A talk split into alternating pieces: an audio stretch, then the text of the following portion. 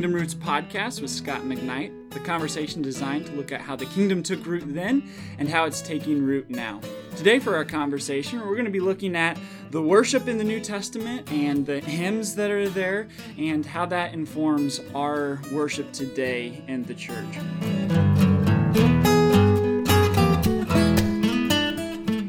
So, Scot, what what would you say is the best way um, to define worship? You know, it's been defined multiple ways. Um, some people think it's just singing. Uh, I've heard like uh, you know, I know Tim Keller defines it as uh, attributing ultimate worth to something. How would you say would be a great way to define worship? That's a good question because of the way the word is used so often in our church context today. Uh, I, I have the privilege of speaking in a lot of churches, and it is not at all uncommon for a designated portion of a Sunday morning service being called worship time. And I would say the most common use of the word today uh, would be that it refers to the praise and worship time prior to a sermon increasingly people stand up and maybe sing for 10, 15, some churches as much as 30 minutes at a time, uh, raising their hands, uh, spending their time largely focused on God um, and, and whatever else is in their minds and hearts and souls at that time. Uh, it's not that I think I know what everybody's doing. Uh, so, for many people, worship refers to that period of a Sunday morning service where people are singing in praise to God. Other people think that it would uh, that it refers to the whole Sunday morning service. So the Germans uh, call Sunday morning service Gottesdienst, service to God, and that has a tradition that many people would refer to Sunday morning service the entire time, including the sermon, including Sunday school, including some of the fellowship, as Sunday morning worship. It's the time where Christians gather together. There are others, uh, and this, this should be recognized for what it is as a very interesting development, who think that worship largely refers to the Eucharist or Lord's Supper uh, dimension of an early Christian worship service or uh, to our times. So in our church, uh, we have a Eucharist service every Sunday. So the last third of the service is sort of um, all devoted to taking the Lord's Supper together, and it is seen as the climax or as the direction of everything else that occurs. The singing, the praying, the reading of Scripture, and the sermon all leads us to the Eucharist service. So I see those as three dominant ways. I wonder if you have any any observations on that, Chaz, because I would have one more uh, a feature of it that I think we need to take a look at. Yeah, you know, I think when, when I think of uh, worship, some of the times, uh, a great way in talking about the service, I've heard it explained, is that uh, the service isn't the church, it's, a, and it's an expression of the church. And I think, you know, when we look at, at worship, yeah, we need to look at what we're doing on the weekend, but we also uh, need to look at how because of who God is and what He's done and the life that He's calling us to live, how does that affect us, you know, the rest of the way yeah. and, and how we worship and how, yeah. you know, our lives are, um, you know, lived out as living sacrifices, yeah. like it's talked about in Hebrews. Yeah, and, and, and this is where uh, I think there's a great book by a man named David Peterson, Engaging with God. And this this book was a book I read many years ago, and it made a big impression on me. And I thought, this guy's right. And it was the emphasis that all of life is worship, not just the gathering of the saints in a Sunday morning service, and not just when we are gathered together with other Christians, but all of life is worship. So that the Sunday morning worship time however you want to describe it or limit it to the music, to the sermon, to the whole service, to the Eucharist service, uh, to the Lord's Supper time, uh, however you want to do it, that is but an expression of an ongoing life of worship. So I would like to say, uh, and then you can tell me again what Tim Keller said. I, I would like to say that we live a life of worship to the degree that our hearts and faces are turned toward God in all that we say and do from in all our waking hours. Uh, something like that. So that worship is uh, something we do all the time and we bring to a specific focal direction when we gather together. Uh, but that is only a an instance of what we should be doing at all times. Yeah, so the worship's kind of the carrying out of where we understand our meaning deriving from, our, our worth deriving from, being that of, you know, God, obviously, as Christians, as followers of Jesus, we understand, you know, that coming from Him. And so whether it is singing in a church service or whether it's our daily work, whether it's parenting, whether it's, you know, whatever we find ourselves doing, um, we're doing that as an expression of who God's informing us to be and the meaning that, that we have coming out of that. So Ke- Keller wants to say that worship is ascribing worth to something. I would say, um, from what I understand uh, yeah. of how he communicated it, is that it's um, uh, uh, us uh, ascribing worth to God, and that our, our worth coming from that yeah, as a yeah. result. And and I think I think there would be a narrower usage of that that I think Keller would agree with. Of course, would be whenever we are, let's say, consciously devoted to God in song, in thought, in writing, uh, in pre in preaching, uh, where we're sort of directing our thoughts very consciously to God in praise, but that He would also say we by the way we live our lives, I think mm-hmm. that we ascribe worth to God mm-hmm. by our discipleship, by the way we conduct our work, by the way we drive, uh, in all that we say and do. So, uh, you know, um, Worship is a big dimension of Christian worship today, of Christian service, of, of uh, Sunday morning gatherings. And that is why, um, you know, there's a lot of interest today uh, in colleges. I saw this where I was teaching before, but even here at Northern, uh, we have an emphasis on worship. And uh, Sam Hamstra, my colleague, has this degree, a Master of Arts in Worship, that is thriving at, at Northern. And I think it's because there's such an interest today in worship, and so many. Uh, I've I've seen this with so many of our students here at Northern. Mm-hmm. They kind of want to conduct and lead worship services that we have here, and it's encouraging to me that so many uh, see the value in the worship service, and they're not just preachers. So I, I have a lot of value. But again, for me, worship uh, fluctuates from the more narrower definitions of, of the Lord's Supper, of even sermon time, of the reading of Scripture, of the singing, to and I would like to see see us expand it to realize that all of our life is to be seen as worshiping God. So now let's get into the, the New Testament some, and what does the what would you say the New Testament tells us uh, about worship?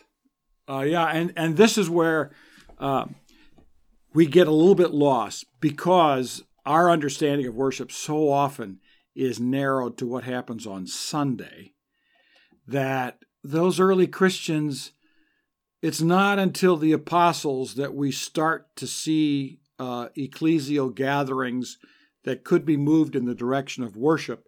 But Howard Marshall long ago taught us that the word uh, worship is rarely connected to early Christian gatherings that it's more connected to the ideas of instruction, education, uh, etc., catechism formation, rather than to the idea of gathering to worship.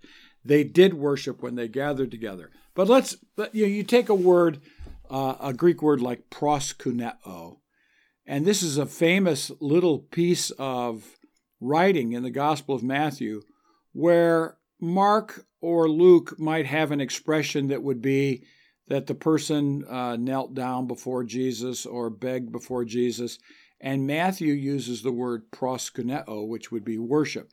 So we have an indication already in the New Testament, uh, in the first book of the New Testament, that Jesus was worshiped already during his lifetime. And what this means is people were bowing down before him in an act of worship, adoring his capacity, his ability, and supplicating him, uh, asking him, requesting, pleading with him, because they believed he was the Lord of life and he could accomplish something. So we have that indication. Uh, as I said already, there, there's not a lot of indication that when the early Christians gathered together, they gathered to worship, although uh, the absence of that language is probably silence of something that is assumed rather than something that we should say they didn't gather to worship. Very clearly, by the second century, uh, we have extensive evidence that the early Christians were gathering together to worship with one another, to worship God. And there so, are so they may yeah. not have been necessarily singing in the same way that, that we've said that there can be a narrow definition of worship, but when they gathered for their times together, they were focused on the, as you said, the ministry and the learning and the teaching and and their community, um, and and fellowship with one another in their time together. Well, I think that there is pretty clear evidence already. I mean, these are Jews, largely Jewish Christians, and then there's as the church begins to expand into Gentiles, the gatherings took on the flavor of synagogues and other types of, of gatherings in the ancient world, and there would have been singing already. I mean, the Old Testament, look, the book of Psalms is a collection of songs, songs that Jews learned to sing by memorization in connection with temple worship and then expanded into homes. So the Psalter was something that early Christians would have known. And we know that at Qumran, for instance, that people, uh, that the Qumran people, Essenes, I think they were, um, the Qumran Covenanters, uh, they sang together.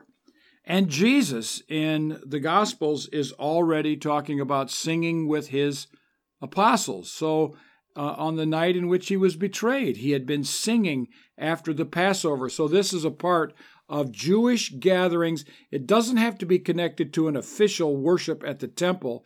It was also a family based gathering at a thing like Passover where it was important to sing the Hallel Psalms from the book of Psalms. So they did this. But uh, there is plenty of evidence in the New Testament that the early Christians were singing, uh, and when they gathered, they sang. Uh, I just I just want to be careful that we don't think this is just at a, a Sunday morning service because that's beginning to read into the New Testament things that we don't know yet.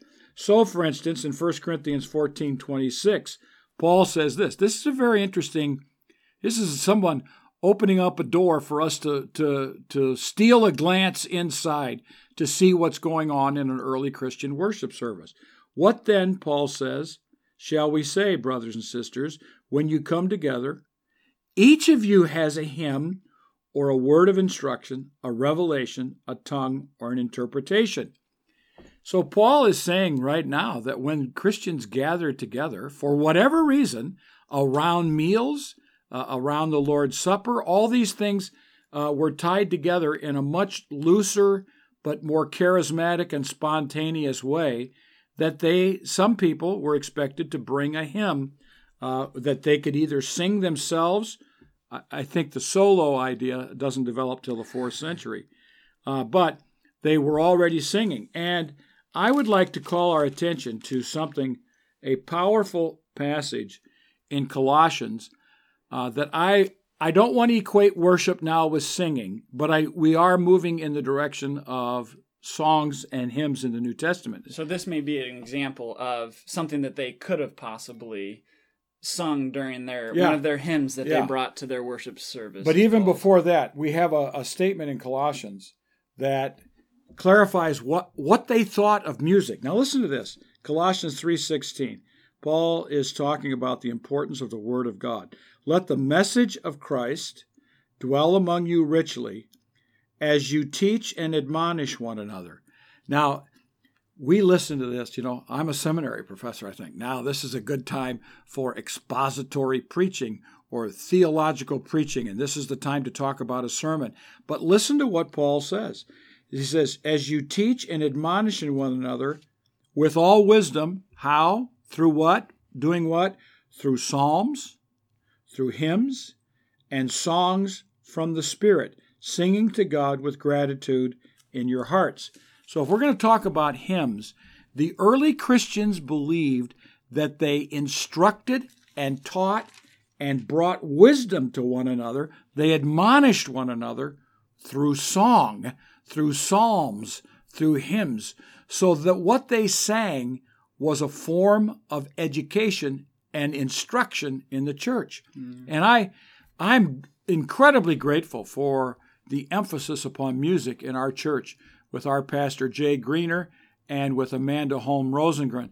Both of them are accomplished musicians, but both of them know the importance of music for forming Christian theology and discipleship. I grew up in a church that was big in singing. I mean, we sang all the time. And it was over time that I realized how influential in my own thinking hymns had been. Some of my theology was formed in hymns. Sometimes what was formed wasn't very good. Yeah. because some hymns aren't that good theologically, mm-hmm. depending on who was writing them and at what period in the history of hymns. And I, I don't know that story all that well. But I do know that hymns have a huge impact. So, so Chaz, I, I would say uh, that we don't want to equate worship with just singing, but neither do we want to equate singing with just sort of a, uh, we're singing directly to God. The Apostle Paul thought that music was central to the early Christians' spiritual, theological, and educational formation. Yeah.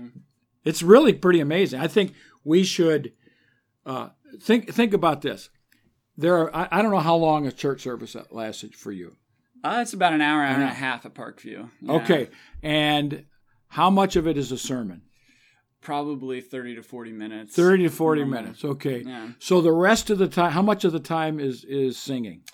Um, it would I would, would say between 15 to 20 minutes. 20 minutes. Yeah. All right. So let's just say that you've got um, a third to a fifth of your service. Yeah. I think many times churches don't think theoretically enough of the value of that person yeah. who's leading worship mm-hmm. theologically. Mm-hmm. And and know, its significance in the formation of a church and of right. the people in the church. Yeah, you know, this this is a big thing. Say uh, in in all the mm. churches that think theoretically about what happens in a service, but uh, one of the more recent writers who's been very effective, in my opinion, about communicating this idea is Jamie uh, Smith at Calvin, uh, where he talks about uh, the formative value of what happens in a church service yeah. or in a gathering. Mm-hmm. He's really not talking just about church services. Well, I think I am deeply grateful because Amanda at our church and Jay, although Jay does a little bit more of the preaching and Amanda does a little bit more of the music, they coordinate the music more. She's very educated, she's very theological, and she brings into the music her theology, and that shapes the selections. And I, I find that they have a rich selection of music. Um, and so, I think we need to value the worship leader more theologically for what they're contributing. Yeah, and there's a and lot the of churches. I've been yeah, I've been in churches where I've spoken for 30 minutes, but we sang for sometimes as much as 30 minutes. Mm-hmm. And frankly, sometimes I've been in those churches where the worship leader was pretty careless and sloppy, Mm-hmm. and the and the songs weren't all that profound. Mm-hmm. Uh, but I've been in others, far more, where the worship leader was far more thoughtful, theologically sensitive, and brought that to bear on the music that was chosen. Mm-hmm. And it becomes a part of the instruction of the church. So Mhm. if the worship gathering uh, of Sunday morning is all seen as worship, then I'm all for us giving higher value to music as having great instructional value in the Yeah, church. I, I mean, I found this at Parkview too. One of my best stories to to hear that we were doing well in that front and that this exact thing was happening was I was teaching a class and a gal came up after and was just um, just so impressed and so moved by one of the songs, an original song that we had actually done around Christmas time. And uh, she told me I was amazed how much I learned from the words and listening and, and yeah, repetitive listening of you know what it really meant for Jesus to be God and God came to earth. I never really fully understood that until I began singing it and I began you know listening to it repeatedly. That it really sunk into my heart and it sunk into you know how I look at my world. And yeah. I think you know obviously i think that's why paul said that this yeah. is so important and so formative to our, our christian life and living to being able to, to worship well to be listening in a way that, that's theologically accurate and honest and um, productive for really the whole church well this is why um, you know we ask the question all right so we have in the new testament clearly they gather together they do different things, one of which is to take the Lord's Supper, one of which is to hear instructions about the gospel and how to live this life, to read the letters of Paul and Peter, uh, because these became formative in the early church. But do we have any indications of what those hymns looked like? Yeah. Well, this is um, this is where uh, New Testament scholarship in the last 150 years has dug and dug and is very is pretty widespreadly convinced that we have two very clear hymns in the New Testament, and probably more. Uh, the one that I want to look at this morning is Colossians chapter 1, verses 15 through 20, and probably the more famous one is Philippians 2, verses 6 through 11. And most people would say these are early Christian hymns. And how would we know that they're early Christian hymns? Well, the uh, scholars are convinced that the way we find these things, and this is in part dialectical, it's because we see them here and then we go investigate what hymns are like. There's a great scholar at Regent University in Virginia named Matthew Gordley who's done some great work comparing New Testament passages that are probably hymns with early Greek and Roman hymns, mm-hmm. and he finds lots of parallels. Mm-hmm. But when we find introductory formulas that are like transitional moments that take us from something being said to all of a sudden we have this set of lines. Colossians 2, uh, Colossians 1, verse 15 says, Who is the image of God? That word who is a relative pronoun that connects us to a new set of thinking. But it's not just that, it's all of a sudden we have language that is not typical for the Apostle Paul we have clipped, short sentences that can be almost poetic or rhythmical in their import. Uh, there tends to be a presence of participles over verbs. Uh, narrative seems to be struck out, and all of a sudden now we have just this one section, and then that it can be resumed. So verse 21 can read can be read right with verse 14, and you don't miss a beat. Uh, sometimes there's unusual vocabulary. And in this hymn right here, Colossians 1 15 to 20, we see some stuff that we don't see in any of the other Pauline letters, some language. Dense theological formulations are a part of it as well. So here's what Paul says He's talking about in whom Christ the Son, we have redemption, the forgiveness of sins. And then suddenly he's talking about redemption. He goes, he launches into a glorious set of lines about who Jesus is. And then he brings us back at the end of this, drops us back. We've been in Narnia, as it were. He drops us back in the house uh, with stuff about their redemption once you were alienated. Here's what he says. Who is the son, who is the image? This son is the image of the invisible God. Here's language untypical for Paul. Firstborn over all creation, for in him all things were created, things in heaven and on earth, visible and invisible, whether thrones or powers or rulers or authorities. All things have been created through him and for him. That's an extensive statement there. He is the, this is like the second verse. He is the head of the body, the church.